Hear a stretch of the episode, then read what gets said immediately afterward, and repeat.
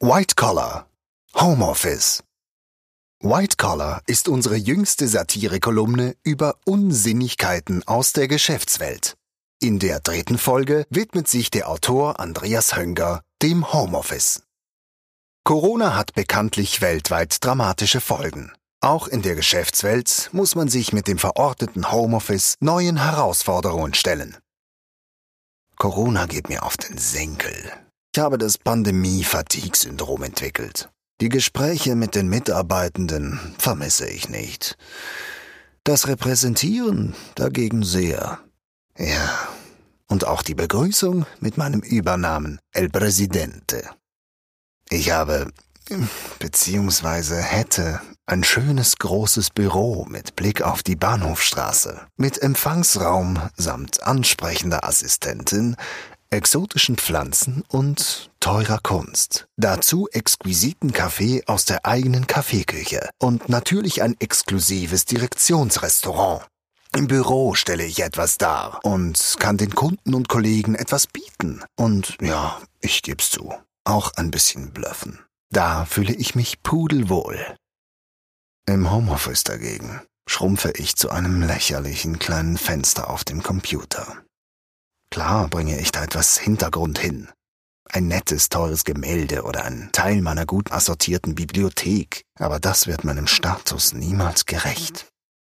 Selbstverständlich ist mein Home auch exquisit, aber mit der Webcam fehlt die Wirkung der Großzügigkeit des exklusiven Hauses, geschweige denn die fantastische Seesicht, Luxusambiente, ausladender Raum, alles nicht darstellbar.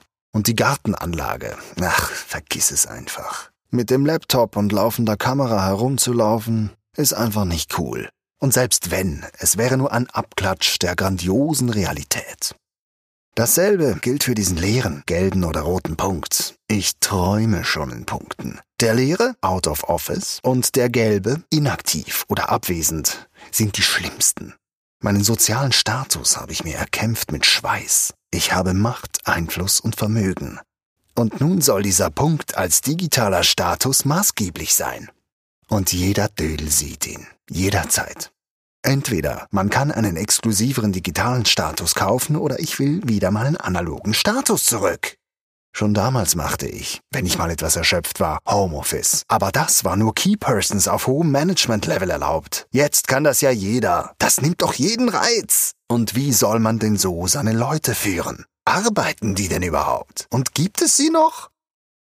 Im Homeoffice musst du alles selbst organisieren. Klar kann man Hilfspersonal einstellen, aber heutzutage findet man ja fast kein qualifiziertes Personal mehr. Außerdem fehlt mir da einfach die Privatsphäre, wenn ich den ganzen Tag und nicht immer in tadellosem Zustand zu Hause bin. Und der Lärm, wenn geputzt wird, ist unerträglich. Man kann sich unmöglich konzentrieren. Und bei den Videocalls fragen sich die Leute, ob man in einer Industrieanlage wohnt. Und zu guter Letzt, Futterbeschaffung wird zum Mühsal. Nicht die Auswahl von drei Viergangmenüs und einer guten Flasche Wein. Wenn man nicht kochen kann, nur Sandwiches und Salate. Und auch die musst du zuerst mit Maske auf besorgen. Gestern war ich nach den Videocalls so müde, dass ich es nicht mehr zum Delikatessenladen geschafft habe. Und heute wieder öde Calls, also auch nichts mit einkaufen. Das Abendessen bestand darum aus Knäckebrot mit Essiggurken. Ja.